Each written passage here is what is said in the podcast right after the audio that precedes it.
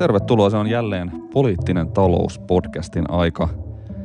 Keskustellaan tänään ennen kaikkea talouskuripolitiikan paluusta, paitsi Suomeen, myös Eurooppaan ja myös siitä, että miltä talouskuripolitiikan näkymät näyttävät noin kansainvälisesti ajatellen, mutta lienee pakko, niin työläältä kuin se kuulostaakin, sanoa jokunen sana lähestyvistä presidentin vaaleista ja kukapa olisikaan parempi niitä kommentoimaan kuin uuden talousajattelun keskuksen toiminnanjohtaja Lauri Holappa. Lauri, tervetuloa jälleen pienen tauon jälkeen ja toivottavasti vastaisuudessa hieman taajemminkin poliittinen talouspodcasti.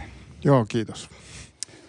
Lauri, onko, onko vaalikuumetta ilmassa? Minkälaisia lukemia vaalikuumemittari näyttää kainalosta – kainalosta poistuttuaan. Minkälaisia ajatuksia tämä lähestyvä vaalipäivä herättää?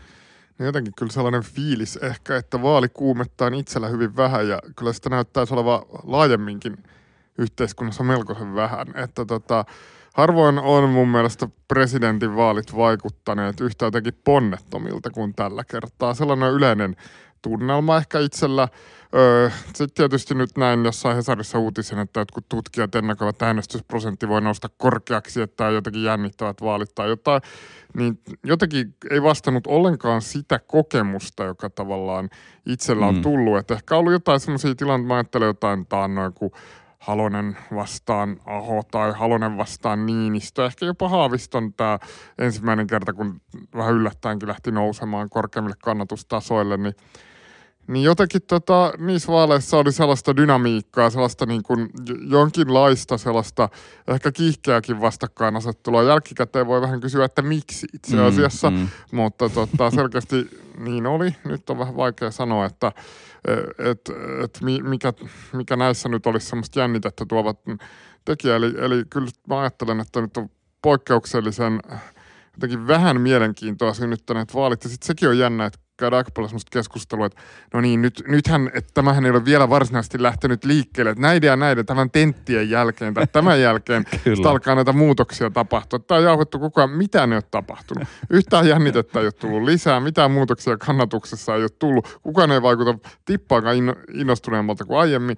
Ja tässä niin kuin ehkä kun itsekin tunnen paljon ihmisiä, jotka on puoluepoliittisesti aktiivisia ja niitä sitten tulee jossain somekanavilla nähtyä, niin jotenkin vielä voimakkaammin näkyy se todellisuusero semmoisten puolueaktiivien ja sitten niin kuin ikään kuin tavallisten kansalaisten välillä, että he jakaa tämmöisiä plansseja mm. ehdokkaista ja tota, eihän, eihän niinku tuntuu, että, että se on niinku ihan joku oma todellisuutensa, että, että, että niinku tuolla muualla ei ole minkäänlaista kiinnostusta. Että jos taas vertaa eduskuntavaaleihin, niin se ehkä jotenkin sähköisesti yhteiskunnallista ilmapiiriä mm. ihan toisella tavalla vaikka viime keväänä kuin nämä presidentinvaalit.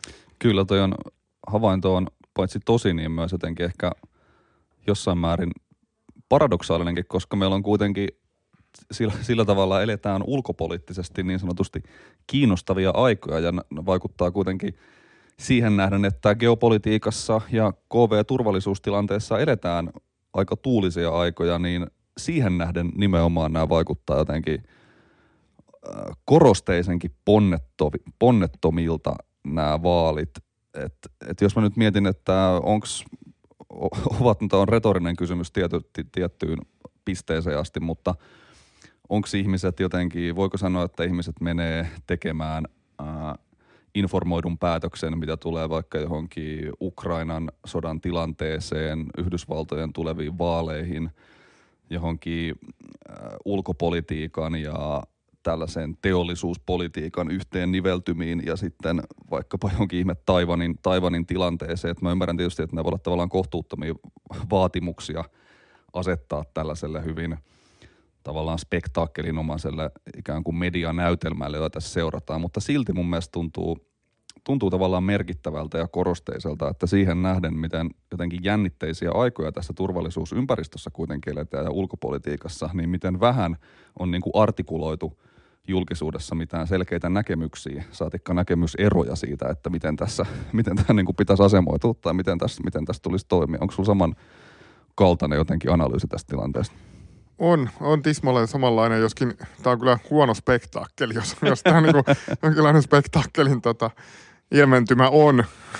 että on kyllä niin kuin ponnettomin, ponne, ponnettomin spektaakkeli, mitä on tullut katsottua vähän aikaa, mutta joo, siis tässähän mielenkiintoista on se, että periaatteessa nämä kaikki presidentinvaalit tätä ennen, niin on tapahtuneet sellaisessa tilanteessa, jossa yhteiskunnassa on ollut aika laaja sitoutuminen mm. semmoiseen vallitsevaan ulko- ja turvallisuuspoliittiseen linjaan. Totta kai niin kuin meillä on ollut semmoisia koulukuntaeroja, on ollut ihan selvää, että on ollut tämmöinen, jotenkin voisi sanoa, pienvaltiorealistisempi linja mm. ja sitten ollut tämmöinen transatlanttisempi ö, linja meidän ulkopolitiikassa koko ajan ja vähän semmoisia kosmopoliittisiakin vivahteita, mutta sitten etenkin niin tämmöinen transatlanttinen puoli niin aika pitkään kuitenkin aika realistisesti tunnusti, että ei nyt ole mahdollisuuksia vaikka NATO-jäsenyyteen ja että tämä tällainen linja, jossa – yhdellä jalalla vähän ollaan tavallaan jossain NATO-optiossa ja EUssa, mutta sitten toisaalta on, on sitten kuitenkin tavallaan tämä sotilaallisen liittoutumattomuuden linja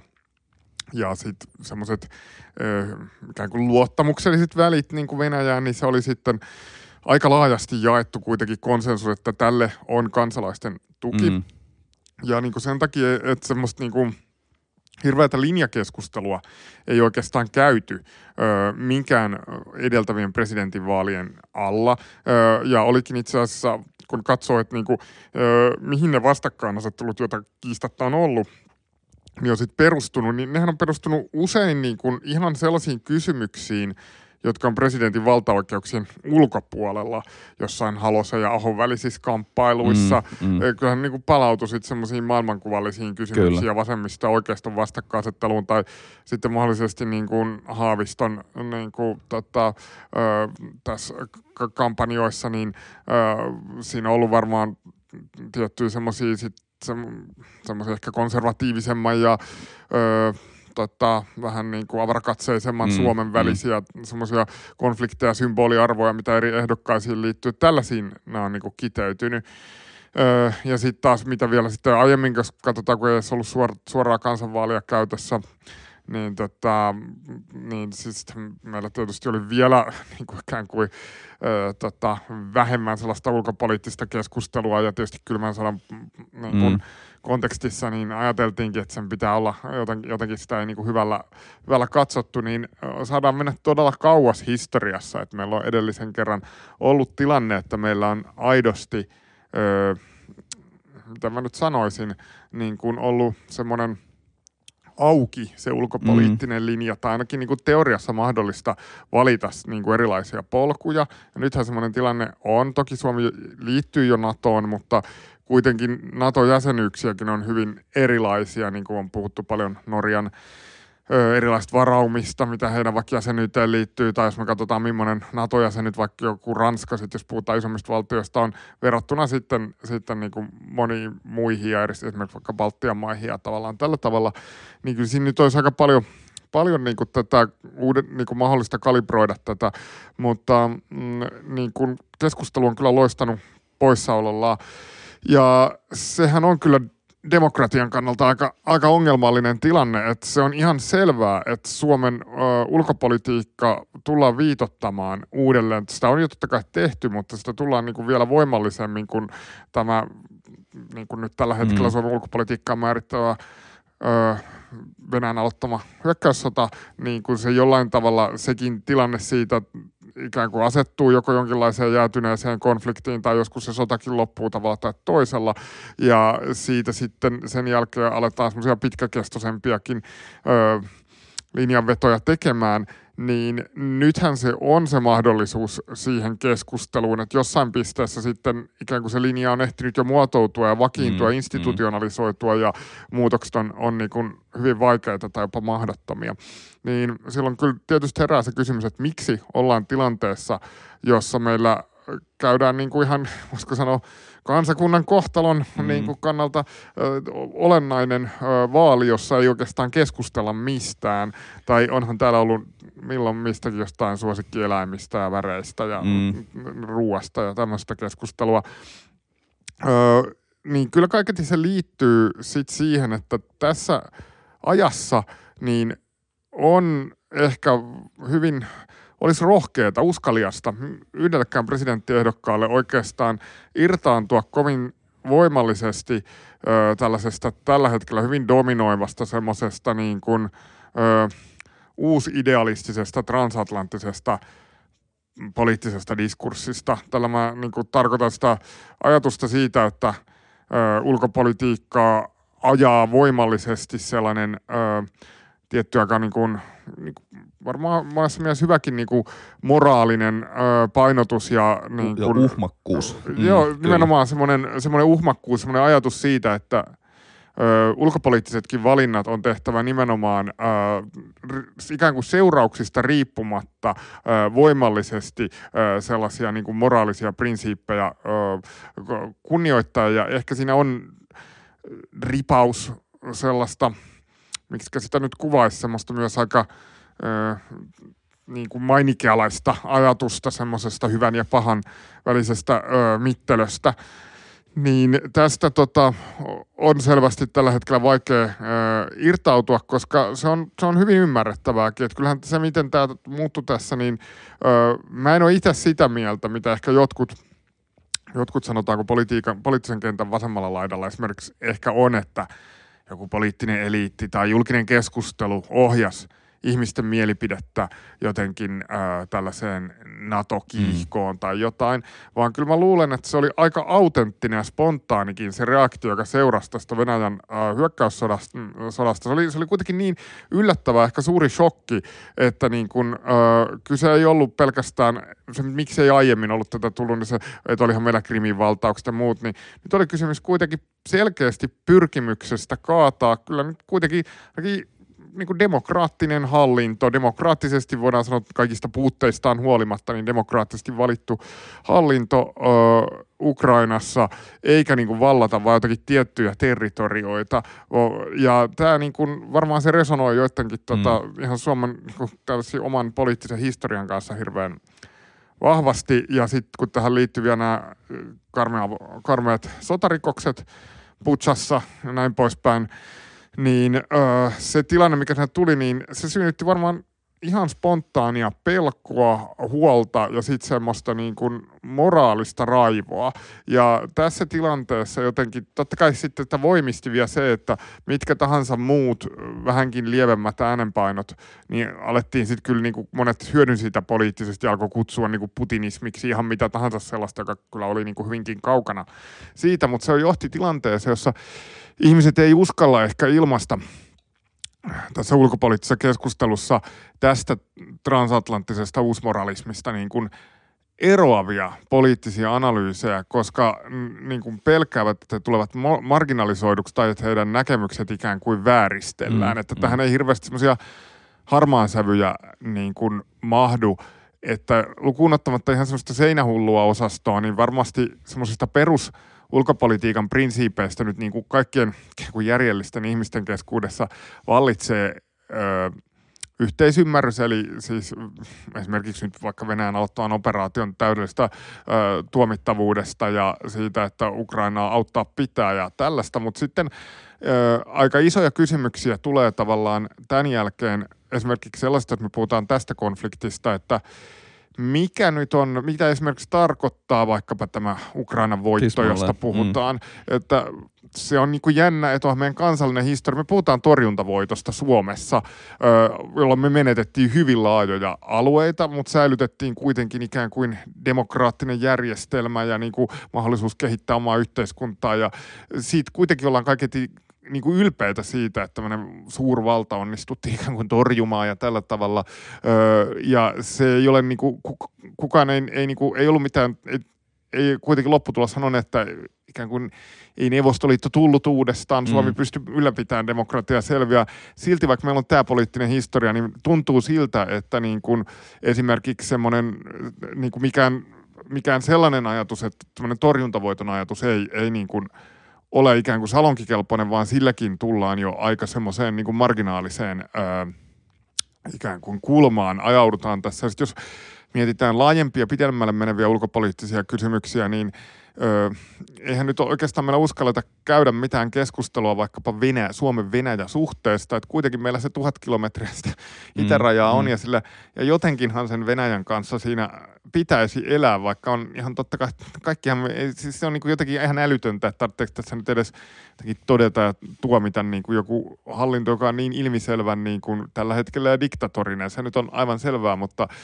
jollakin tavallahan hän, tota, sekin suhde pitäisi voida organisoida, pitäisi voida jotenkin käydä sitä keskustelua, että ajutaanko meillä tästä ikuisuuteen ikään kuin sellaisella olemattomalla suhteella, vai niin kuin onko joku piste, millaisten niin prosessien jälkeen voisi tapahtua jotakin, ja ö, myöskin sitten se, että niin kuin, ö, miten niin kuin ylipäätään näitä tämmöisiä, kun meillä on aika laajoja konflikteja, ei pelkästään tota, tuolla äh, tämä Ukrainan konflikti maailmalla, sitten tietysti Gaasan sota, tämä mainittu Kiinan, Taivanin konflikti. Miten tällaisessa tilanteessa niin kuin, äh, voidaan ikään kuin ylläpitää äh, vakautta, niin kuin millaisia diplomatian keinoja sallitaan semmoisen niin sotilaallisen pelotteen lisäksi? Nämä kaikki kysymykset ikään kuin – ö, loistaa, loistaa poissaolollaan ja tietenkin sellainen, sit nämä jos poliittisen talouden näkökulmasta katsotaan vielä laajemmat kysymykset. Mm, mm. Eli kun tässäkin nyt on puhuttu sitä, että on paljon ihmetelty, että no, että minkä takia globaalin etelän maat eivät ole vaikkapa tuominneet niin selkeästi Venäjän toimia tai suhtautuneet monet neutraalisti, niin kyllähän sitten tullaan niin näihin kysymyksiin vaikka maailmantaloudenkin tietysti epäoikeudenmukaisesta rakenteesta, dollarijärjestelmää ja tavallaan tällaisiin kysymyksiin, niin ne on myös osa tavallaan tätä vakautta ja mahdollisesti semmoista tiettyä tälle järjestelmälle hyväksyttävyyttä tuottavia rakenteita. Et näistä kaikista pitäisi keskustella, mutta sitä keskustelua ehkä uskalleta käydä juuri sen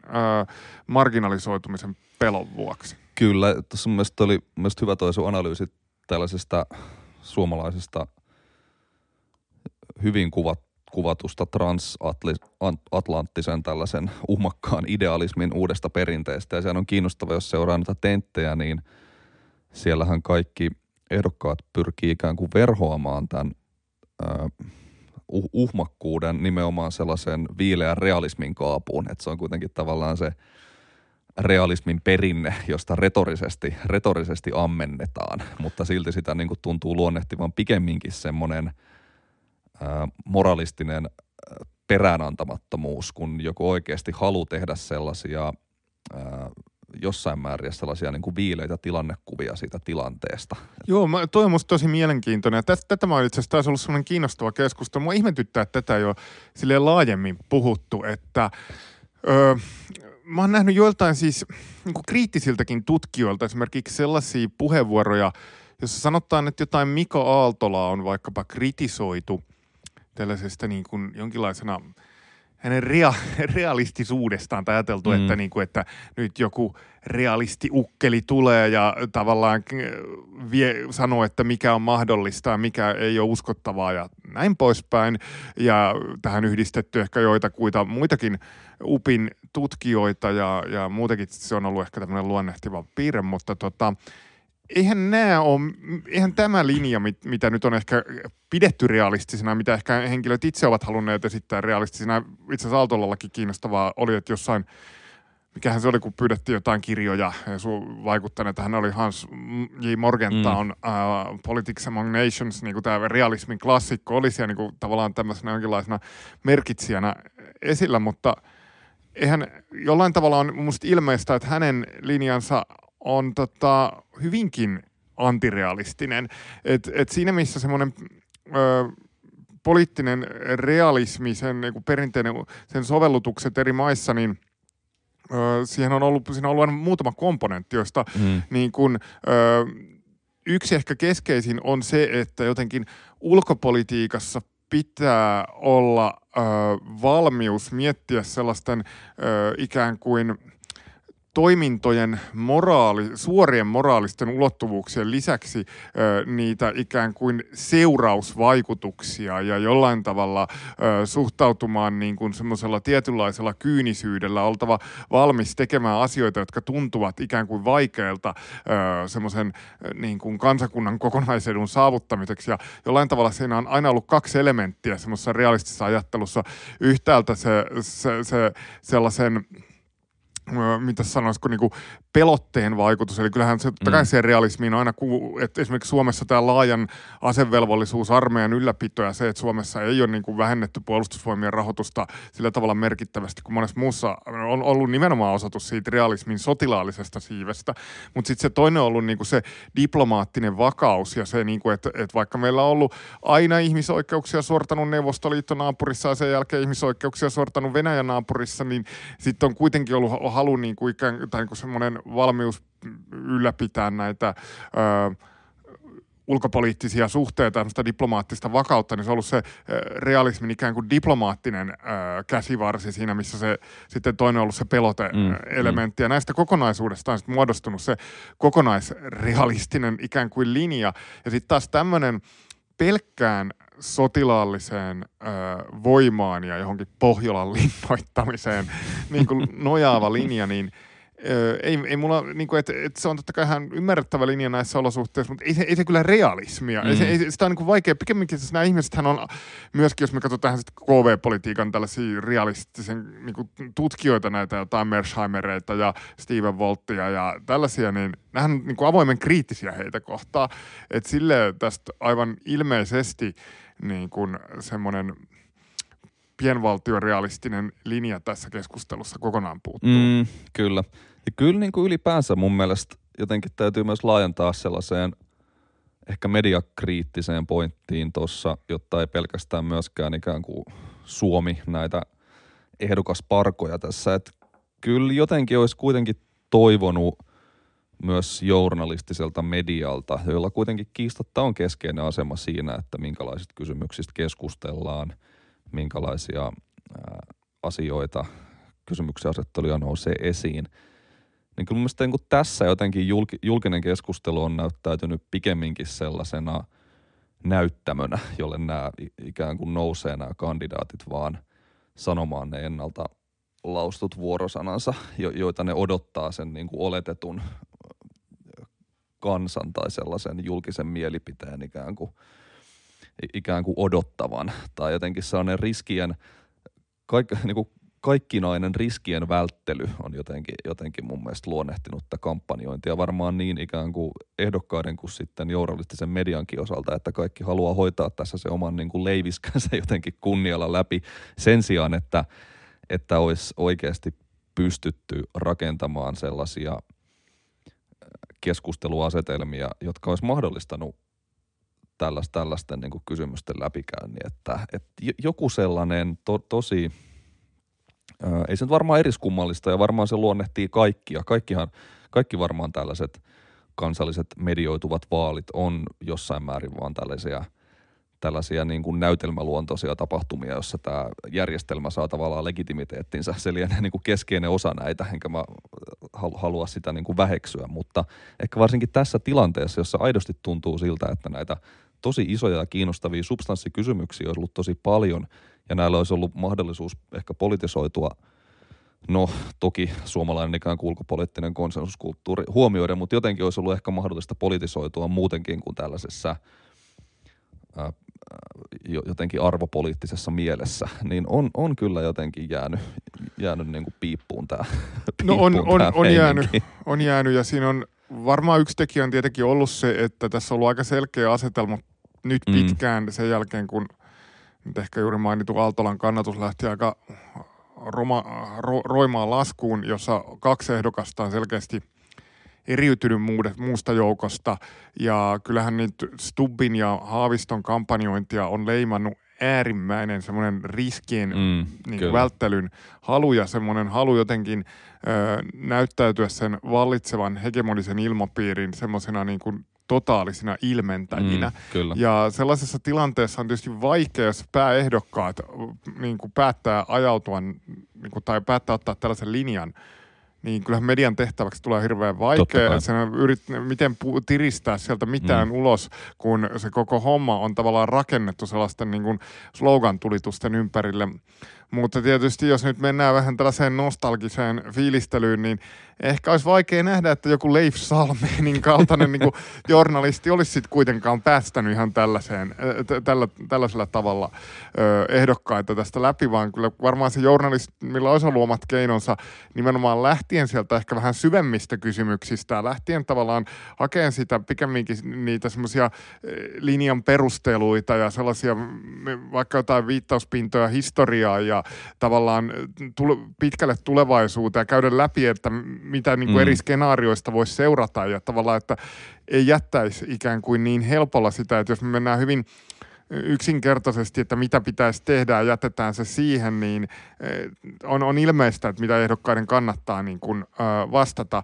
Mutta se huolihan tässä tietenkin on vähän toimita, toit aikaisemmin esiin, että missä määrin tällainen keskustelu tuottaa kansalaisille ikään kuin realistisen mm. tilannekuvan.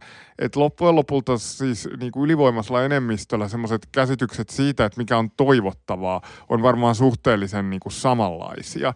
Ja se keskustelu ei ole välttämättä kauhean ö, kiinnostavaa, koska on ihan ilmeistä, että mitä nyt vaikka tulee tähän Ukrainan konfliktiin, että Venäjä on törkeällä tavalla rikkonut kansainvälistä oikeutta, rikkonut kaikkia mahdollisia niin kuin ihmisoikeusnormeja, syyllistynyt erittäin raskaisiin sotarikoksiin ja niin kuin puhtaan moraalisessa mielessä olisi täysin oikein, että Vladimir Putin tuomittaisi jossain kansainvälisessä tribunaalissa ja ehdottomasti toivottavin ää, lopputulos tässä kaikessa olisi se, että Venäjällä valta vaihtuisi ja että ää, tota, Venäjä mm. maksaisi Ukrainalle merkittävät korvaukset tästä täysin oikeudettomasta törkeästä operaatiosta, mutta niin kuin se kysymys siitä, että kuinka – realistinen tällainen lopputulos on ja että millaisia toimenpiteitä voitaisiin ottaa tällaisen ö, lopputuloksen ikään kuin aikaansaamiseksi ja mitä ö,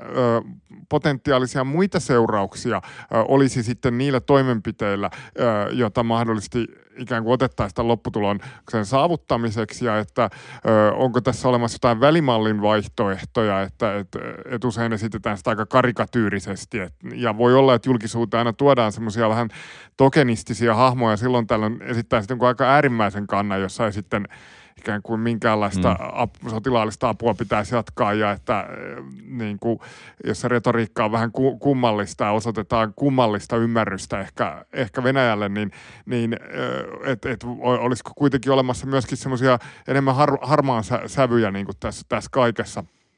Öö, niin, niin se iso kysymys on siitä, että onko tällainen, onko kansalaisille välittynyt esimerkiksi öö, kun puhutaan paljon siitä, että, että halutaan, että, että Ukraina voittaa, että milloin se on mahdollista, mm. miten se on, onko se ylipäätään, mitä se tarkoittaa, onko niin, että jos me liikutaan liikaa sloganistisella tasolla, niin pystytään, pystyykö tämä niin vaalikeskustelu, mitä se niin kuin valistamaan myös mm. äänestää kansalaisia millään tavalla, mitä se, mikä sen yksi tarkoitus kuitenkin olisi, että voitaisiin tehdä niitä informoituja päätöksiä ja ö, sama pätee tietysti näihin muihinkin konflikteihin tässä taustalla, tämä just tämä Gaasan konflikti ja, ja sitten Kiina-Taivan, että, e, että mitä enemmän sallitaan sellainen pysyttäytyminen semmoisissa helpoissa, mukavissa, ö, sloganistisissa ratkaisuissa ja, ja, ja niin kuin, ikään kuin pointeissa, niin äh, siitä yllättävämpinä ehkä asiat tulee. Tässä nyt jollain tavalla tulee mieleen, se on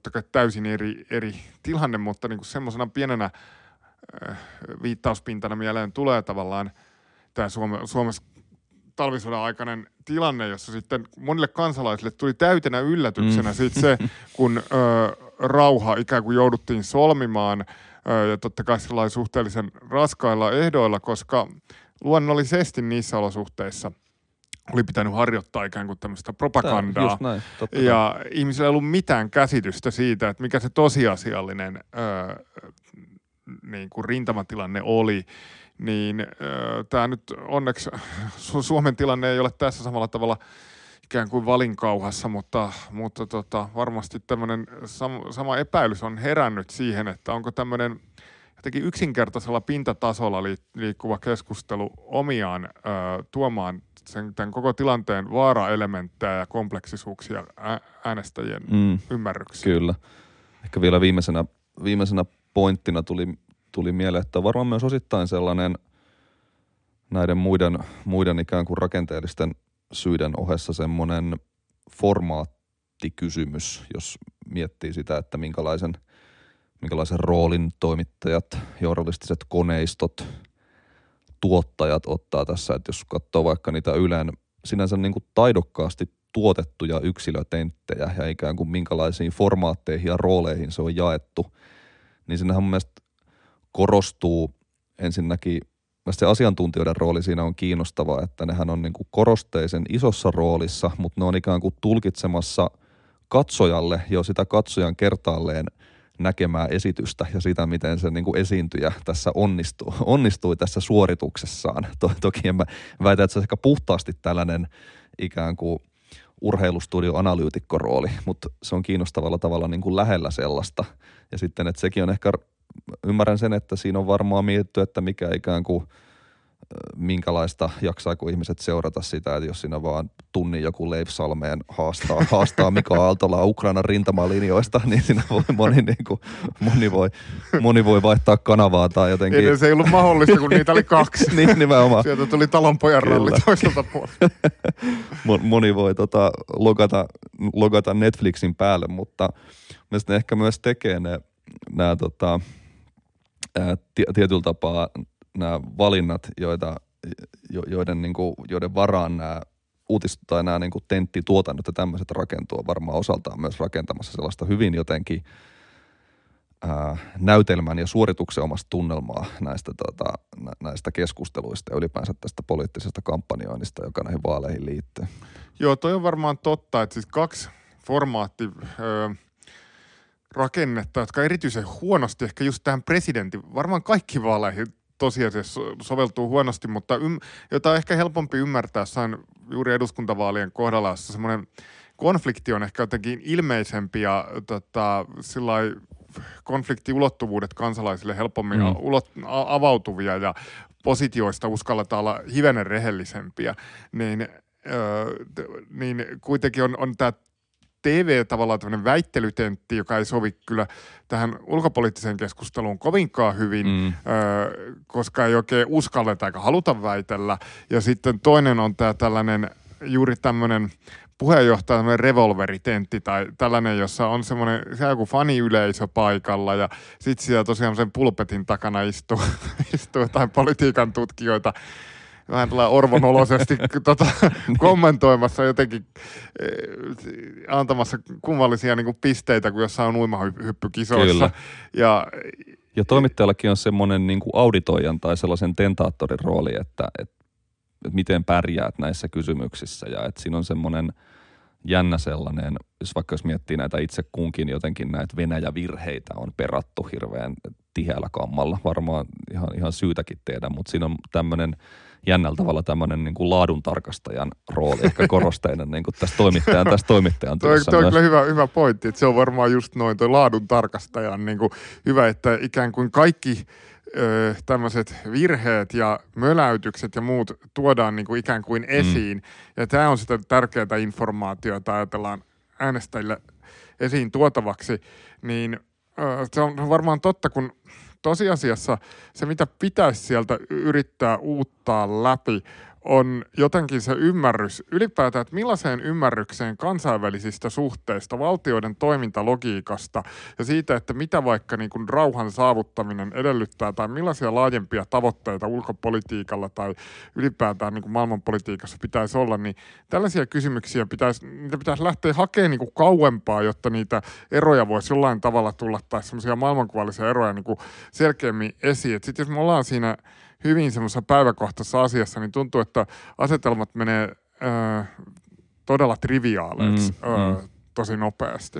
Ja sitten tota, sit siinä on tietysti varmaan ihan tämä niinku perusinstitutionaalinen ongelma, että kun tämä presidentin virka on jollain tavalla kuitenkin niin silleen depolitisoitu, että se hahmo edustaa jotain tällaista myyttistä hegemonista suomalaisuutta. Ja niin kuin tuossa jotenkin hyvin kuvasit sitä aiemmin, että – silloin sitä keskustelustakin tulee pikemminkin kaikkien semmoisten ää, säröjen paklaamista kuin mitään sellaista aitoa, aitoa niin kuin linjakeskustelua. Niin ehkä se vaan sitten, onko se, ehkä se tietysti, en tiedä olisiko ulkopoliittinen keskustelu toisenlaista Suomessa, jossa olisi niin kuin täydellisen parlamentarisoitua, että se olisi sitten osa ikään kuin muuta luonnollista, enemmän sitten puolueiden ja enemmän ehkä puhtaammin sitten jollain tavalla niin kuin erilaisiin muihinkin niin kuin ideologisiin eroihin niveltyvää. Ei, ei se tieten, tietenkään ulkopolitiikkaa ei varmasti ihan niin kuin samoille – samojen ää, konfliktiulottuvuuksien varaan jäsenny, mutta voi tietysti kysyä, että olisiko se, olis, olisiko se keskustelu toisen, toisenlaista, jos se, jos se olisi puhtaammin siirretty vaan ikään kuin eduskuntavaalien tällaisen parlamentaarisen puoluepolitiikan yhteyteen. Joo, totta. Toikin on hyvä kysymys. En, en ole varmasti, voi olla, että mm. ylipäätään ulkopolitiikasta puhuttaisiin aika vähän niin kuin itse asiassa aika monessa maassa, niin, jossa, jossa sit se on niin kuin osa sitä yleistä vaalia. Öö, yksi kyllä kiinnostava kysymys on se myös, että miten nämä kampanjat itse ikään kuin perustelee sitä oman ehdokkuunsa ikään kuin, tai sitä, että miksi hän sitä pitäisi äänestää, niin sehän on mulle jäänyt hyvin niin kuin epäselväksi, että, että tavallaan – miten Suomen ulkopoli, mi, miten se olisi erilaista, mm. jos sitä johtaisi u, vaikka Alexander Stubb kuin Pekka Haavisto tai tällaisia, että jotain yksittäisiä eroja, vaikka jotka olla merkittäviä suhteutumisia vaikka ydinaseisiin ja tällä, mm. niin selkeästi on, mutta semmoista kokonaisvaltaista ikään kuin linjaeroa, että haluamme tämmöisen ja tällaisen ulkopoliittisen linjaa ja näin, niin sit se ei kyllä välity näistä, niin kuin eikä tällaisella haluta lainkaan ikään kuin ratsasta, eikä myöskään edes julkilausua, että mikä se niin kuin linja tai erot. Ja se, miten näiden puolueiden tai ehdokkaiden kannattajat tuota, myöskin tuntuu julkisesti näitä ehdokkaita po, öö, perustelevan, niin on se, että heidän ehdokas on ikään kuin paras. Se on paras suorittamaan sen saman teknisen suoritteen, mikä kaikkien tulee tehdä. Että on olemassa se tietynlainen niin kuin myyttinen oikea linja, ja nyt me etsitään vähän kuin jossain diiliohjelmassa, että niin kuin kuka Kyllä. ikään kuin... kuka pääsee Sipoon niin. Joo, tismalleen, että kuka myy jotain kukkia parhaiten jossain ne. tuolla Aleksanterin kadulla. Niin.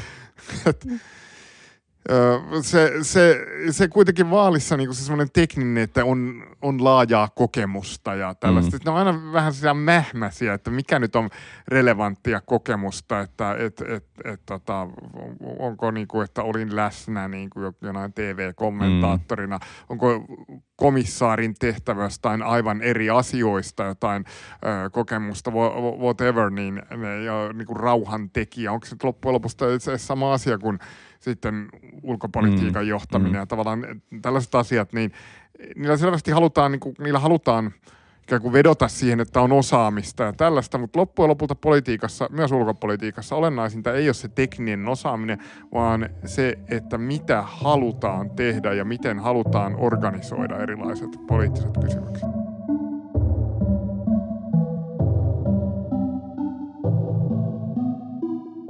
Voidaan näistä ää, positiivisista tunnelmissa siirtyä toiseen ää, aurinkoiseen aiheeseen, eli talouskuri politiikkaan. Austerity, eli tutummin talouskuri, vyönkiristyspolitiikka ei totisesti suostu katoamaan talouspolitiikan näyttämät, näyttämöltä.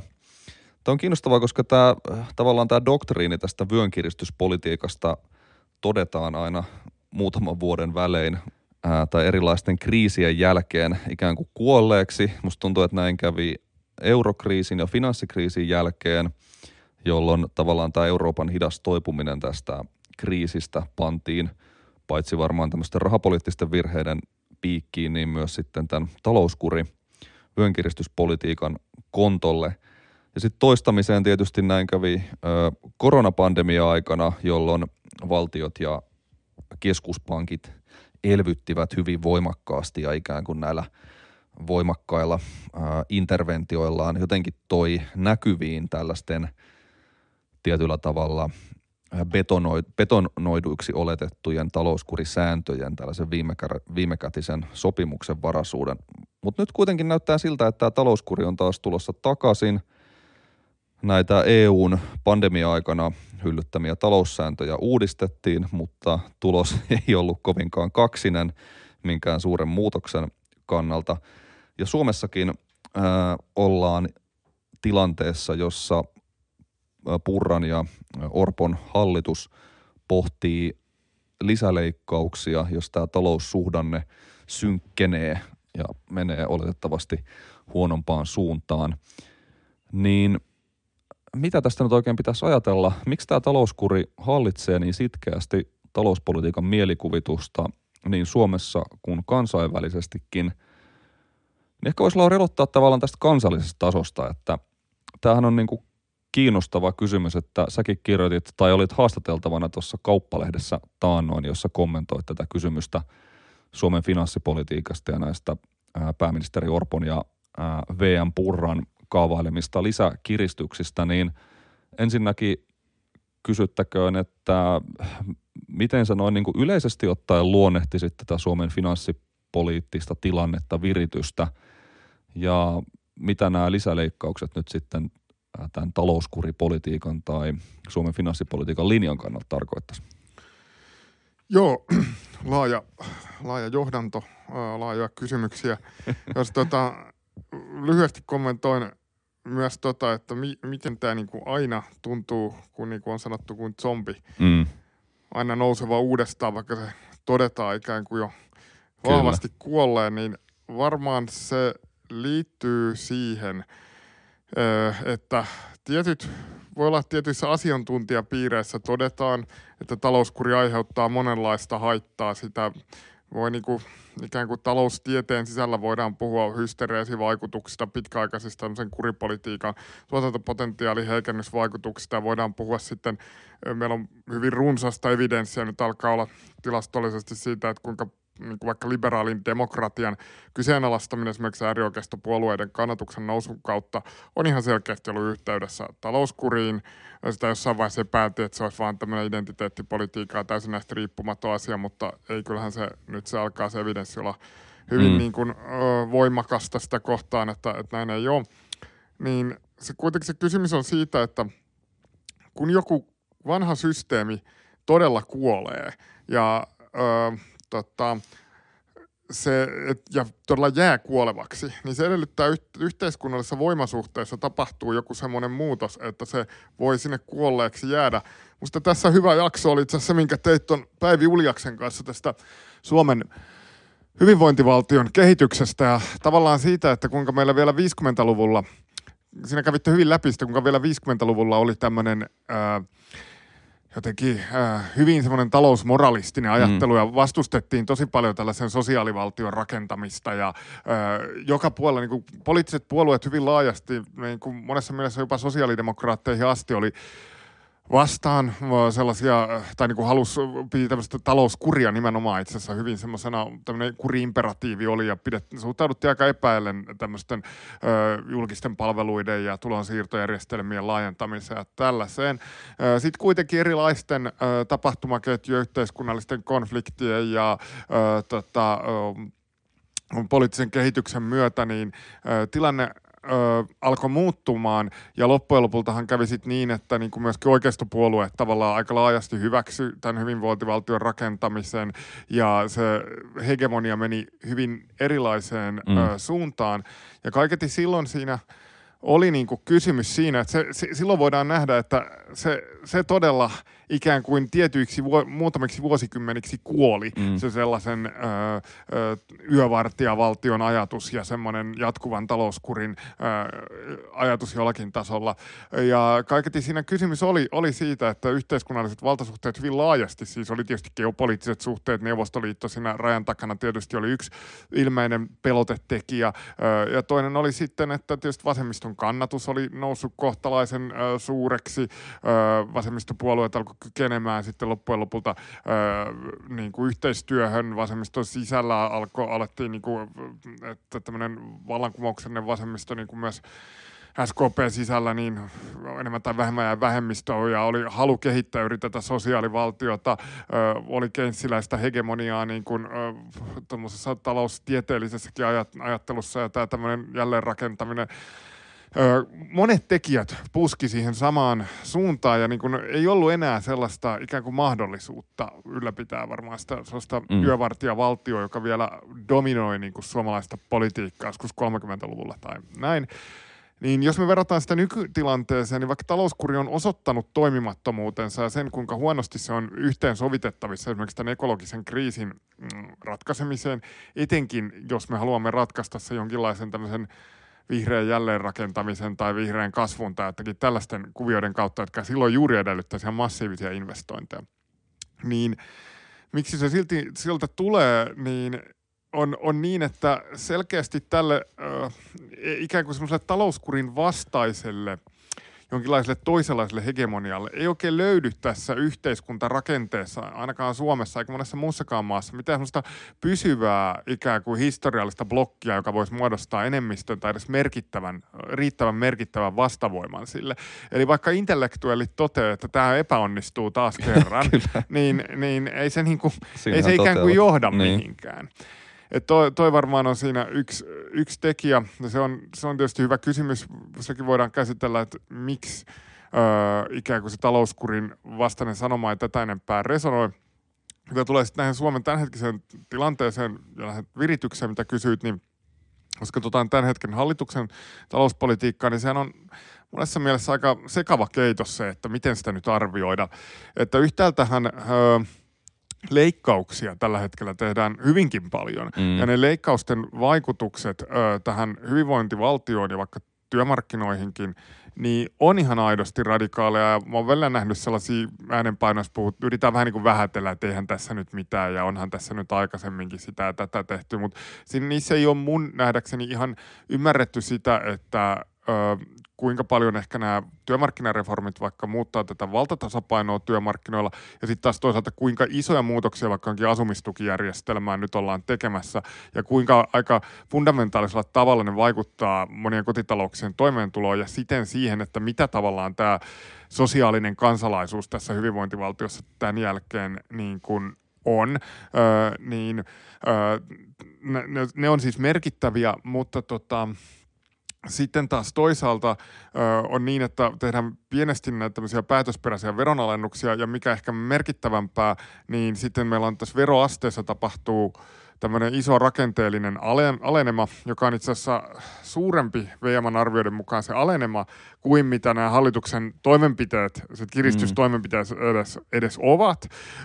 Ja tähän tietysti liittyy tähän verotuksen rakenteeseen siinä mielessä, että tämä veropohjahan murentuu, kun meillä esimerkiksi siirrytään, niin polttoaineverotuksen tulot alenee, kun oletetaan, että sähköautoilu lisääntyy ja ne monien niin kuin tekijöiden kautta tämmöinen muutos tapahtuu ja sehän sitten on tietysti kysymys, että miten me nyt arvioidaan tätä, onko tämä osa tietoista talouspolitiikkaa, että onko tämä vain niin joku olosuhde, jonka puitteissa sitten semmoiset päätösperäiset toimenpiteet tapahtuu, vai onko sekin päätös, että tavallaan tätä ö, havaittua alenemaa ei mm, kompensoida mm, tietoisesti mitenkään, mutta kyllä mä niin kuitenkin, ja sitten sit näiden päälle vielä tulee tietysti tämä hallituksen ihan merkittäväkin investointiohjelma tänne ää, tieliikenteeseen, ja näistä sitten ehkä se kokonaisuus, jos näitä jotenkin haluaa haarukoida, niin on sen kaltainen, että ollaan ehkä suhteellisen neutraalissa virityksessä. Vähän miten painotetaan ö, eri tekijöitä, niin voidaan puhua lievästä elvytyksestä, lievästä kiristyksestä tai näin, mutta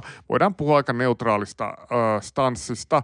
Että siinä mielessä ajattelen, että ö, se, miten tämä voi luonnehtia tätä finanssipolitiikkaa, ei ole ehkä semmoinen suunnat toistaiseksi, suunnaton niin kuin talouskuri suoraan, vaan pikemminkin ehkä leikkauspolitiikka on semmoisena terminä täsmällisempi ja semmoinen pyrkimys sellaiseen järjestelmämuutokseen. Sitten se on kiinnostavaa, että tätä oikeutetaan kuitenkin talouskurin mm. retoriikalla, joka Suomessa selvästi on semmoista niin kuin laajaa oikeutusperustaa nauttivaa. Öö, se, se, se, on, se on varmaan se iso kuva tällä hetkellä.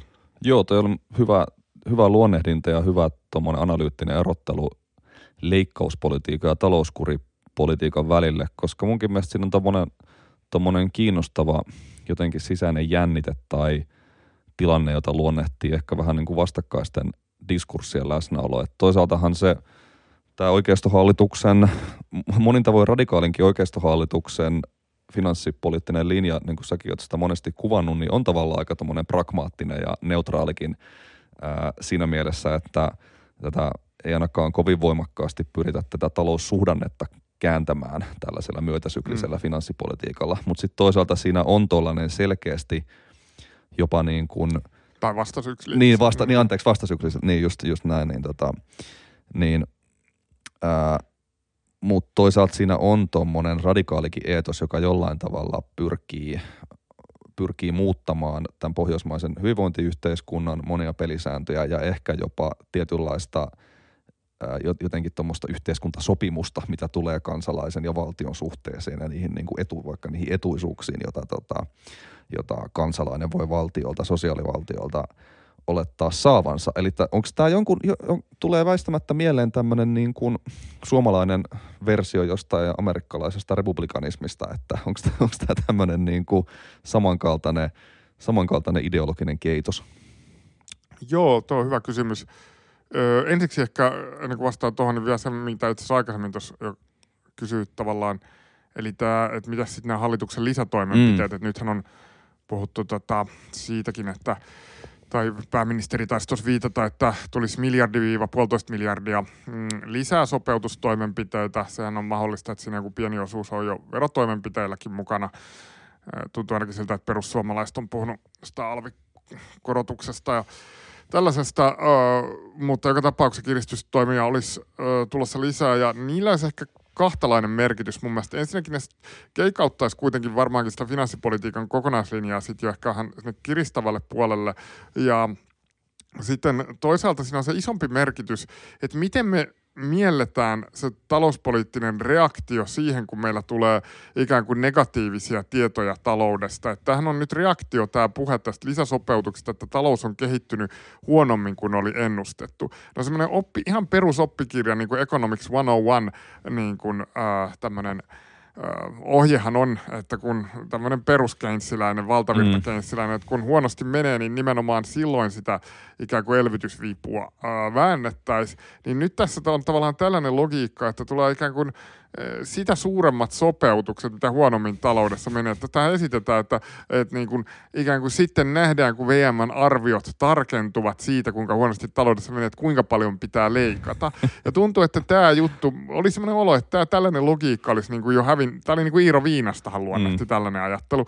Ja tuntuu, että tämä joutui semmoiseen aika suureenkin epäsuosioon ja vähän sellaiseksi noloksi ajatteluksi jo niin kuin määriteltiin tässä jossain välissä niin nyt se on selvästi tehnyt comeback, ja tämä nyt ehkä on sitten selkein osoitus sellaista ö, talouskurista, tämä logiikka, että jos tämmöiseen ajaudutaan, että mitä syvemmälle mennään, niin sitä enemmän leikataan.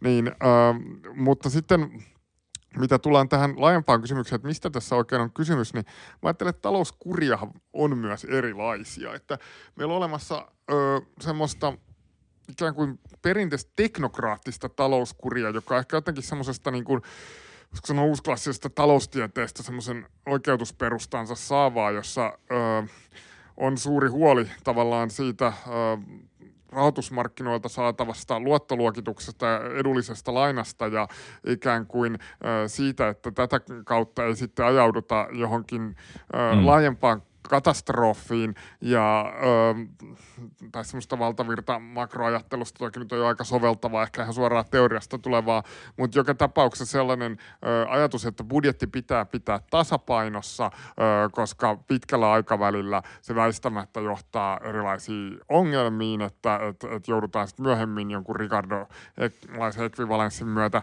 sitten joko tekee veronkorotukset ö, tai sitten ö, leikkaukset, mm. ja jos nää, näitä lykätään, niin ollaan vaan huonommassa tilanteessa. Jne, jne, niin kuin tämmöinen logiikka, jossa ö, jollain tavalla niin kuin, se on semmoista teknistä budjettitasapainohallintaa. Sitten meillä on olemassa semmoinen, voisiko sanoa sosiaalidemokraattinen talouskuri, jota ehkä luonnehtii se, että talouskuriin halutaan tuoda voimallisesti semmoisia oikeudenmukaisuuselementtejä. Tämä sinipunan 50-50 niin kuin, veronkorotukset ja leikkaukset logiikkahan oli sellaista, joku Saksan SPD, joka oli nimenomaan se keskeinen voima esimerkiksi, joka toi tämän velkajarrun Kyllä. Saksan perustuslakiin, niin on ehkä selkeästi ajanut tätä, että aina semmoinen oikeudenmukaisuuspuhe on tärkeää, mutta sitten on samanaikaisesti hyvin voimakas halu niin kuin, ankkuroitua tähän talouskurilinjaan, jossa myöskin tämä suomalainen hokema joka tulee Outi Ojalalta sitten alun perin, että vahva Ai, valtion ai, talous on köyhän paras Ai, ai, ystävä. ai, ai, ai. niin, sehän ei ehkä, mitä se nyt ikinä tarkoittaakaan, mutta sillähän jotenkin, niin kuin, mä oon ymmärtänyt sitä, että se, se, miten se nykyään määritellään, niin sehän on vähän samanlainen ilmentymä kuin mitä tarkoitetaan tannerilaisuudella mm. nykyään, että se on jotenkin tavallaan sellaista vasemmiston tekemää oikeistolaisuutta. Kyllä. että tota, jotenkin sitä sellaisella ö, vasemmiston legitimiteetillä suoritettavaa niin kuin, ö, oikeistolaista talouspolitiikkaa. Siihen se kai niin kuin, ö, viittaa, koska ei, ei sille mitään syvällisempiä merkityksiä usein an, anneta, mutta pointti nyt on siinä, että talouskuria voidaan myöskin oikeuttaa. Mm, kyllä. Siis niinkään ei ole. Eihän kaikki selkeästi esimerkiksi Suomen SDP niin kuin Rinteen Marinin aikana ei ollut tämmöinen äh, niin kuin talouskurilinjalla ollenkaan se puolue, äh, mutta että siis sosiaalidemokraattisten puolueiden kontekstissa ne, jotka operoi tämmöisellä talouskurilinjalla, niin, niin se on sitten erilaista luonteeltaan. Ja sitten on vielä kolmas talouskurilinja, joka on ehkä tämmöinen moralistinen talouskuri, jota sitten ehkä juuri tämä perussuomalaisten nykyinen linja ja nämä Riikka Purran puheet niin kuin eniten ehkä mm. heijastaa. Ja jossa sitten se sellainen, siinä missä tämmöinen ekonomistinen ö, talouskuripuhe si, siinä vältetään hyvin paljon semmoisia moralistisia puheenvuoroja. Sanotaan, se sitä kuvasta tämmöinen välttämättömyysretoriikka ja sellainen, että me ei voida tehdä mitään muuta ja että tota, ehkä vähän puhutaan, että tämä, eihän tämä nyt kivaakaan ole ja että tämä nyt on kysymys vaan siitä, että me optimoidaan nämä toimenpiteet, joilla niin kuin koko äh, kokonaishyvinvointi turvataan ja toimitaan ikään kuin pareto optimaalisesti tai jotain tällaista, niin tämä taas sitten selkeästi tämmöinen Thatcheristinen, äh, Thatcheristis-puralainen linja on, on enemmän sellaista, että puristetaan semmoinen laiskuus ja äh, semmoinen äh, joutilaisuus pois tästä mm. yhteiskuntaruumiista ja ikään kuin palautetaan semmoiset terveet äh, niin kuin arvot, kuten työnteko, äh, liikunta ja raitisilma tähän tota, äh, kansakuntaan. Joo, toi on, toi on kiinnostava jaottelu ja mun mielestä se ero – pintautuu vaikka just näistä veronkorotusta ja menoleikkausten suhteesta keskusteltaessa, koska just tämmöinen ekonomistijärjellä operoiva äh, talouskuridebattihan tuntuu päätyvä aika nopeastikin siihen, että okei, että me tarvitaan myös nyt, ois, tilanne on hankala ja tarvitaan tätä koko palettia, me ei selvitä pelkillä menoleikkauksilla, mutta sitten tämmöinen fiskaalikonservatiivinen, enemmän tämmöisestä ää, ehkä jotenkin semmoisesta vulgaarimmasta jotenkin – Thatcherilaisesta diskurssista ammentava purrolainen niin kuin fiskaalikonservatiivi, vaan sanoi, että no ei me nyt tähän mitään niin kuin vero kiristyksiä todellakaan haluta, että, että me, me mennään johdonmukaisesti tällä linjalla, että, että näitä työvieroksuja kuritetaan ja leikataan tavallaan tätä hyvinvointivaltion menopuolta ilman tarvetta ikään kuin legitimoida, legitimoida sitä sillä argumentilla, että tämä hyvinvointivaltio ei muutoin kestä. Että se on tämmöinen niin kuin avoimemmin jotenkin konfrontatiivinen linja suhteessa tähän niin kuin hyvinvointivaltioperinteeseen. Joo, joo, kyllä juuri, juuri näin, vaikka onkin toki, täytyy nyt todeta, että tämä nyt olla sitten kuitenkin juuri Purra, joka nyt hallituksen sisällä on ollut sit se, joka kyllä, että kyllä, nyt pitäisi jotain se, verotoimiakin joo, tehdä. Mutta, tota, mutta siis näin niin kuin retoriikan tasolla kyllä. se menee mun nähdäkseni juuri noin. Ideaalimallina. Jo, jos joo. tätä haluaisi niin jotenkin operationalisoida ja tästä tekisi jotain niin kvantitatiivista tutkimusta, niin sehän olisi varmaan jotenkin kuitenkin sillä että sosiaalidemokraattisessa ajattelu, talouskurissa, niin veronkorotusten rooli on aina vähintään 50 prosenttia tai, tai enemmän niin kuin tästä kyllä. kokonaissopeutuksesta. Sitten tämmöisessä ekonomistisessa ajattelussa on se, että okei, että ollaan aika kriittisiä monia veroja kohtaan sen takia, koska tulee huonot kannustinvaikutukset. Ja aina muistetaan, niin kuin jossain mm. Sixten Korkmaninkin puheessa usein muistetaan, että ei kyllä sinne, sinne tota palkkatuloverotukseen ei pitäisi ö, ko- koskea.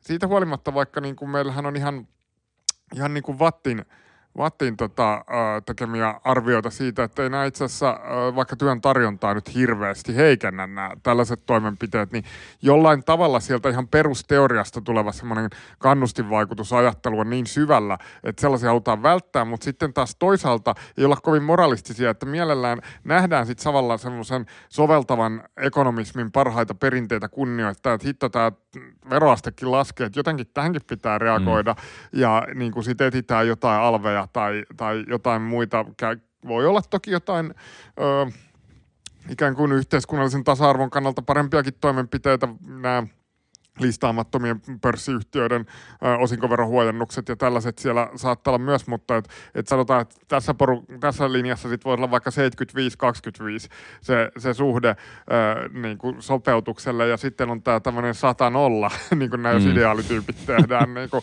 ää, tässä, jos ollaan pelkästään menoleikkauksilla, jossa puristetaan tätä mätää sitten Kyllä. ulos yhteiskunnasta. Ää, Joo, näin, näin se mun mielestä on. Ja sitten se kysymys siitä, että onko tämä nyt hyvin pitkälti sellaista linjaa, mitä tämmöinen republikaanipolitiikka vaikka ö, Yhdysvalloissa on, niin ö, kyllä siinä varmaan on paljon sellaista, koska siihen liittyy se, että se ö, talouskuri joillekin tahoille yhteiskunnassa on selvästi, niin kuin sanoin, se on semmoinen tekninen, se on tämmöinen ekonomistinen elementti. Ja ihan varmasti tästä vaikka tämän kurin puolesta puhuvia henkilöitä, siellä on tahoja, joita mun on niin kuin vaikea ehkä nähdä sellaisina niin kuin, ö, jonain varsinaisena Thatcheristeinä tai semmoisena hyvinvointivaltion vihaajina. Ö, ihan tämmöisiä perus Vesa Vihriälän kaltaisia, jotka tässä kauppalehdessä mun kanssa oli tämmöisiä ekonomisteja, jotka tuntuu olevan aidon niin kuin huolissaan vaan tästä Suomen julkisesta taloudesta ja, ja tällä tavalla – Ää, j, mu, mutta ää, sitten on olemassa niin kuin selkeästi tällainen ryhmittymä, jotka, ää, jotka tavoittelee tässä semmoista laajempaa ö, järjestelmän murrosta, hyvin paljon kevyempiin työmarkkinoihin mm. siirtymistä ja niin kuin hyvin paljon riisutumpaan hyvinvointivaltiorakenteeseen ö, siirtymistä. Ja sitten sit se, että miten nämä erilaiset ryhmittymät, kun näiden pohjalta sitä, näiden erilaisten visioiden – vähän niin kuin keskenään ristiriitastenkin, mutta kuitenkin pääosin samaan maaliin äh, puskevien talouskuri visioiden äh, yhteistyönä, että millainen linja siitä määrittyy, niin se kyllä helposti tulee linjaksi, jossa sinne veropuolelle ei haluta koskea, koska se on nimenomaan sellainen äh, tavallaan nimenomaan ehdoton no-no tällaiselle järjestelmämuutosblokille, mutta sitten kaikkia yhdistävä tekijä on kuitenkin se semmoinen niin kuin menojen mm. hillinnän imperatiivi, niin päädytään hyvin helposti sellaiseen kokonaisuuteen, joka ö, ikään kuin saattaa tuottaa niin kuin veropuolella kevennystä ja sitten samalla aika rajuja ö, menoleikkauksia. Siitäkin huolimatta, että tämä linja itse asiassa vastaa vaan niin kuin edes tämän talouskuri mm. ö, blogin sisältä vai niin kuin osan ää, näkemyksiä. Kyllä. Tota, mulla on Lauri tämmöinen kolmiosainen teesi talouskurin resilienssiä tukevista tekijöistä. Tämä voi osittain täydentää tota, jo tässä esitettyä analyysiä, mutta haluatko, haluatko kuulla ja kommentoida näitä, näitä tota, kolmion kärkiä? Janoan sitä suorastaan. Okei. Okay. Ja ehkä, ehkä näiden ohessa voidaan myös sanoa sananen tai pari näistä, näistä näihin liittyvistä ajankohtaisista jutuista, kuten muun muassa näistä EUn budjettisäännöistä. Mutta siis tämän kolmion ensimmäinen, ensimmäinen kärki on nimeltään institutionaaliset polkuriippuvuudet. Kuulostaa hirveän vakuuttavalta. Mutta siis täällä tar- tarkoittaa yksinkertaisesti sitä, että muun muassa eurooppalaiset taloussäännöt ja kansallinen kehysbudjetointi tuovat politiikkaan jo lähtökohtaisesti talouskuri vino- vinouman.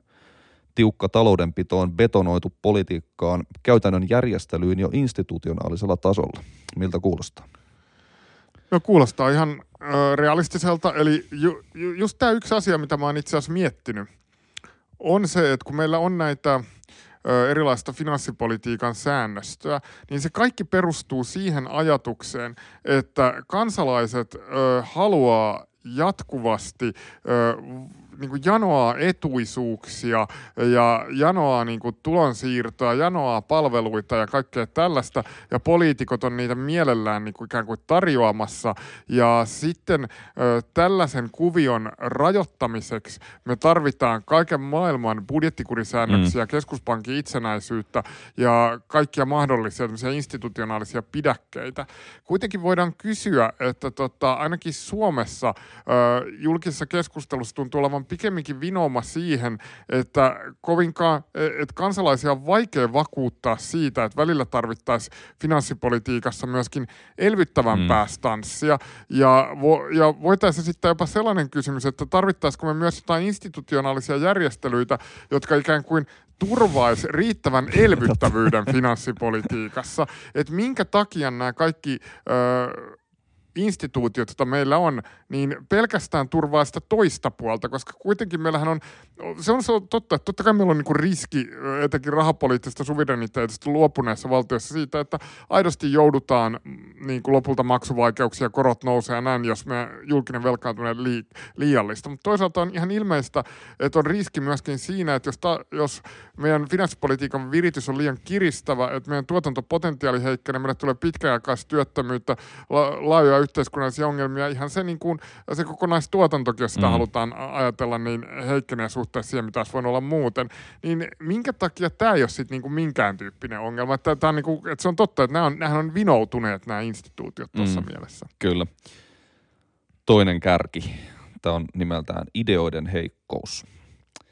Mä oon kirjoittanut muistiinpanoihin, että Poliittisen vasemmiston ja heterodoksisten asiantuntijoiden kyvyttömyys tuottaa toisenlaista talo- talouspoliittista linjaa tukevia ideoita. Vasemmisto on laiminlyönyt öö, työn talouspolitiikan ideoiden pelikentällä ja keskittynyt peesailemaan arkijärkistä vastuullisuuspuhetta. Miltä kuulostaa? No kyllähän se on totta.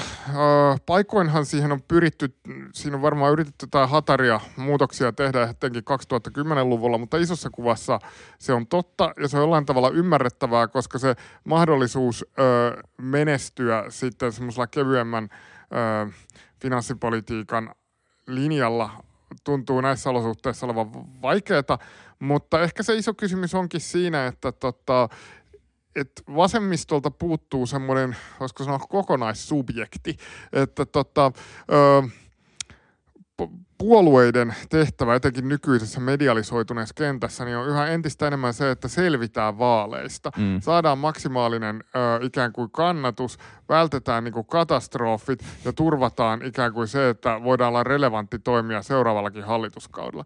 Silloin kun, sit kun tätä tehdään semmoisessa day-to-day politiikassa ja mielipidemittauksia tulee jatkuvasti ja tiedetään, että puoluejohto lähtee herkästi vaihtoon, jos tulokset on heikkoja tällä tavalla, niin ö, riskit siitä, että lähdettäisiin niin puoluepolitiikan kautta tekemään jotain hegemonista muutosta mm. on tietysti ilmeiset ja on toisaalta tottakin, että joku puoluetoimijan on vaikea vastustaa sitä, jos joku asiantuntijoiden tai puhuvien päiden kavalkaadi jotakin toista mieltä, mutta silloin se kysymys kuuluukin siitä, että niin kuin, kuinka paljon vasemmistossa laajasti mietitään edes joitakin tiedontuotannon kysymyksiä. Sellainen niin kuin, ymmärrys itsellä on, että niin kuin elinkeinoelämän puolella ö, sellainen näkemys siitä, että tällaisella asiantuntijatiedolla on hyvin keskeinen rooli ja että pitää aika rajustikin puuttua siihen, jos tulee liikaa sellaisia mm, asiantuntija-ääniä, mm. jotka ikään kuin keikuttaa tätä konsensusta, niin sellainen näkemys on selkeästi olemassa. Ja on olemassa ikään kuin tahoja, jotka miettii sellaisia niin kuin yleisideologisia päämääriä tämän, voisiko sanoa, niin kuin jonkun kokoomuksen kannatuksen ulkopuolella. Sen sijaan mun mielestäni vasemmistolta puuttuu tällainen ikään kuin kokonaissubjekti, ammattiyhdistysliikkeenkään niin kuin ikään kuin yhteiskunnalliset visiot ja etenkään välttämättä halu toimia niin kuin mm. tiedontuotannon kentällä, niin ei ole ollenkaan samanlaiset kuin mun nähdäkseni elinkeino, elinkeinoelämällä ja siihen tämä sun kuvattu toinen kärkimusta olennaisesti liittyy. Joo, toi on, toi on tota semmoinen juttu, josta on varmaan aiemminkin, aiemminkin puhet, puhuttu, mutta se on kyllä tosi oleellinen just toi kysymys tuosta kokonaissubjektista ja miten, miten ikään kuin ylipäänsä luoda sellaisia, artikuloida jotenkin sellaisia vastahegemonisia ää, käsityksiä – puheenparsia jotenkin yhteiskunnallisessa suhdanteessa, jossa sellaiset niitä tukeneet instituutiot just puolueista kaikkiin muihin ikään kuin työväenliikkeen instituutioihin on, on melko lailla niin kuin kovertuneet ontoiksi, että sitten ne ihmiset, jotka vois olla, olisi saattaneet olla tällaisten instituutioiden piirissä ja sellaisen tietyn niin kuin vastahegemonisen ymmärryksen piirissä lilluu tavallaan siinä samassa ideologisessa jotenkin limassa kuin me kaikki muutkin, että se on vaikea tota, äh, hyvin, hyvin vaikea jotenkin sitten haastaa sitä, sitä niin kuin vallitsevia ideoiden kenttää. Et siinä on kyllä tämmöinen, niin rakenteellinen, rakenteellinen epäsuhta ihan selkeästi. Mutta tota, kolmas, kolmas kärki, joka osittain myös liittyy tähän jo käsiteltyyn, mutta onkin tämmöinen otsikolla Arkiymmärryksen taso kulkeva. Tämä on mielestäni hauska, kun Suomessakin tunnetaan tämä EU-komission entisen puheenjohtajan Jean-Claude Junckerin tämä kuuluisa, kuuluisa viisaus, jossa Juncker kuvasi poliittisen päätöksenteon tätä ylitse pääsemätöntä vaikeutta, nimenomaan tämmöisen rationaalisen päätöksenteon vaikeutta tällä slogan tai tällä vi- viisaudellaan – me kaikki tiedämme, mitä pitäisi tehdä, mutta emme sitä, kuinka tulisimme sen jälkeen valituiksi uudelleen. Eli tähän just kuvaa tavallaan tällaista betonoitunutta käsitystä siitä, että miten vaikea muka ihmisille on myydä niin kuin vaikea, vaikeaa tällaista ää, rationaalista ja järkevää, järkevää politiikkaa. Mutta mä oon niin itse miettinyt, että eikö tämä jotenkin Suomessa mene tavallaan siihen muotoon, että et, et moni kyllä joka on vaikka niitä talouskuri-ideoita kritisoinut ihan poliitt- poliittista päätöksentekijöistä lähtien, varmasti tietäisi, mitä pitäisi tehdä, mutta sen jälkeen ei tiedä, miten pääsisi esiintymään edelleen tämmöisenä vastuullisena taloudenhoitajana. Että kyllähän tämä niin kuin, jos äsken ehkä puhuttiin enemmän tuommoisesta talouspoliittisen ideoiden tiedon tuotannosta, niin kyllähän just tämmöinen arkiymmärryksen taso tällaisen niin kuin talouskurin vyönkiristyspolitiikan moraalisesta hyveellisyydestä on tässä mun kolmiomallissa yksi näistä, näistä, tota, näistä keskeisistä tekijöistä. Mutta tota, tässä, tässä oli mun kolmio. Mitä, no, mitä sanot tästä? No, no sanoisin, että ensinnäkin toi kolmiohan olisi sellaisena ehkä sitä kautta tämä koko jakso olisi hyväksyttävissä Lapin yliopiston taiteiden tie- tiedekunnassa varmaankin jo väitöskirjana keskimääräistä ehkä niin kuin jotenkin en, ansioituneempana. Niin ansioituneempanakin sellaisena, että nähdääkseni mitään suurempaa kirjallista osuutta että varmaan tarvitakaan tämä jaksokuvaus riittäneen siihen, mutta tota, et, et oli mun mielestä vakuuttava kuvaus ja tämä kolmas tekijä on on, on ihan samaa mieltä siitä. Se on tietysti lähellä sitä, mitä puhuin sen polkkuriippuvuuden mm, yhteydessä siitä, että koska juuri ne asenteet siellä kansalaisten keskuudessa hyvin helposti on sellaiset, että siis kyllä mä nyt sen verran on ollut tekemisissä suomalaisten vasemmalle kallella olevien poliittisten toimijoiden kanssa, että tiedän, että kyllä se pelko nimenomaan on, on, on siinä, että tota, et, et joo, että kyllähän nyt tiedetään, että niin kuin, ö, tämmöisen niin kurisanoman sanominen on, ei, ei esimerkiksi ole niin kuin, ö, fiksua ja monesti ei välttämättä rat, talouspoliittisesti rationaalista, mutta että pakkohan se nyt on sanoa, kun ei tultaisi muuten valituksi. Mm. Kun se, miten tuo Junckerin juttu varmaan on niin kuin, ikään kuin tarkoitettu on, on, on juuri siten, että, että, että, että pitää luvata kaikenlaista, että Kyllä, tulee valituksi, kun juuri näin se ei ainakaan Suomessa ole. Ja väittäisin, että se ei laajemminkaan Pohjois-Euroopassa ole. Että eh, on, on hyvä kysymys, että, että kuinka monessa maassa toi itse asiassa pätee, että toi, toi on kummallinen viisaus. Sitten toinen tuossa itse asiassa oleva elementti, mitä et tuonut esiin, niin ehkä niinkään on se, että me kyllä tietäisimme, mitä pitää tehdä. On itse asiassa hyvä kysymys, että kukapa nyt tarkalleen ottaen tietää, mitä pitäisi tehdä. Mm. Että sillä jos ajatellaan vaikka Suomen julkisen velkaantumisen perusongelmaa, eli sitä, että Suomi oli 2010-luvulla Suomen talouskasvu oli aika heikkoa tämän ö, elinkeinoelämän rakennemuutoksen takia, matkapuhelinalan romahduksen takia ja metsäteollisuuden mm, niin kuin vaikeuksien takia, Öö, niin ei nyt ole mitenkään ihan ilmeistä se, että mitä vaikka tälle ongelmalle pitäisi mm, tehdä. Mm, että on helppo sanoa, että pitäisi panostaa koulutukseen, varmasti teollisuuspolitiikkaan jonkinasteinen va- vastaus ja tällaista niin kuin, ö, osalle, ö, mut, ja sitten varmaan oikeistossa puhutaan työmarkkinareformeista, mutta et, niin kuin, et ei ne, ei ne niin kuin kausatiiviset suhteet tässä, että miten tästä nyt suoraan seuraa vastaus näihin ongelmiin, niin kovin suoria ole. Eli, eli ei, ei se nyt ole niin ilmeistäkään, että edes tiedettäisiin. Mutta tota, sitten tämän osalta, että kun puhutaan tästä kansalaisten perusymmärryksestä, niin on kiinnostavaa se, että mistä se itse asiassa on seurausta, että varmasti tästä ideoiden tasosta ja tällaisesta niin kuin julkisuudessa esiintyvät asiantuntijat ja tällaiset, ne on niin kuin selkeästi ö, yksi, yksi tekijä siinä, mutta että niin kuin, onko tässä meidän – Öö, onko, onko tässä jotain fundamentaalisempaa vielä juuri siinä, että koska kotitalouden, se oma henkilökohtainen kokemus tulee siitä kotitaloudesta ja mm. kaikilla on se ymmärrys siitä, että jos on vaikka vähän joululahjoihin törsännyt liikaa rahaa, niin siitä saa tammikuussa elää niin kuin hyvin tiukasti tai jotain tällaista, niin öö, et tuottaako tällaiset ihan sellaiset henkilökohtaiset kokemukset, jotka on niin kuin jollain tavalla järjestelmäolosuhteista riippumattomia, niin kuin vaikeutta jonkun semmoisen keinsiläisen säästämisen paradoksin siihen, että sitä on vaikea ymmärtää. Mm. Eli, eli siihen, että jos kaikki säästää, koko talous kärsii siitä, vaikka se yksilölle voi olla järkevää. Niin se on, se on hyvä kysymys, vai onko tämä esimerkiksi Suomessa semmoisten spesifisten kulttuuristen olosuhteiden, että on teollistuttu hirveän myöhään ja, ja, ja tavallaan ollut, ollut siitä tullut tämmöinen suusäkkiä myöden mm. aj, ajatus, niin on, onko se sieltä nousevaa? Varmaan niin kuin useista ö, tekijöistä, mutta – on kiinnostavaa, että tämä kotitalouden ää, ikään kuin ne pelon olosuhteet, jotka siihen liittyy, niin millä tavoin ne on edes ylitse käytävissä?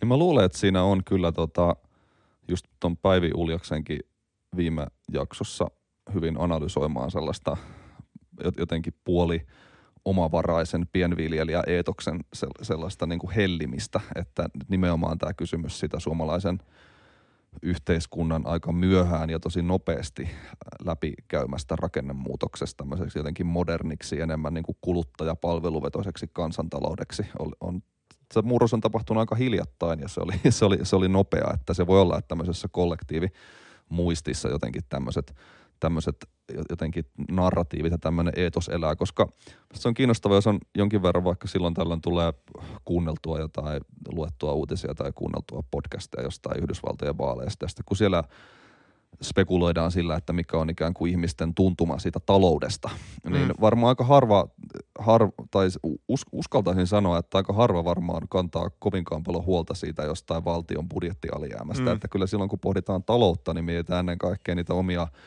kulutusmahdollisuuksia, omaa äh, työllisyystilannetta ja näin poispäin. Ja toki niin moni Suomessakin tekee, kyllähän sitä mitataan erilaisiin indikaattoreihin, mutta silti tuntuu, että äh, huolella siitä valtion taloudesta on varmasti Suomessa huomattavasti suurempi painoarvo kuin Yhdysvalloissa. Ja toki se on varmaan osittain perusteltuhan näihin erilaisia kansantalouksia ja, ja, ja tota, Yhdysvallat on täysin eri, eri, erilainen finanssi- ja rahapoliittinen kokonaisuus kuin Suomi, mutta, mutta en usko, että, että tota, ihmiset on muualla kuin ehkä sitten jossain tämmöisten New York Times-kolumnistien fantasioissa kovin huolissaan siitä, että kuinka paljon valtio kunakin vuonna velkaantuu hirveästi, että kyllä se ajatus sitä jotenkin sitä hyvää onnistunut ta- talouspolitiikkaa, mitä tämä on varmaan ihan erilaisilla mittareilla siinä yhdysvaltalaisessa niin kuin poli- poliittisessa mielikuvituksessa kuin sillä, että kuinka, kuinka suusäkkiä myöten on onnistuttu elämään.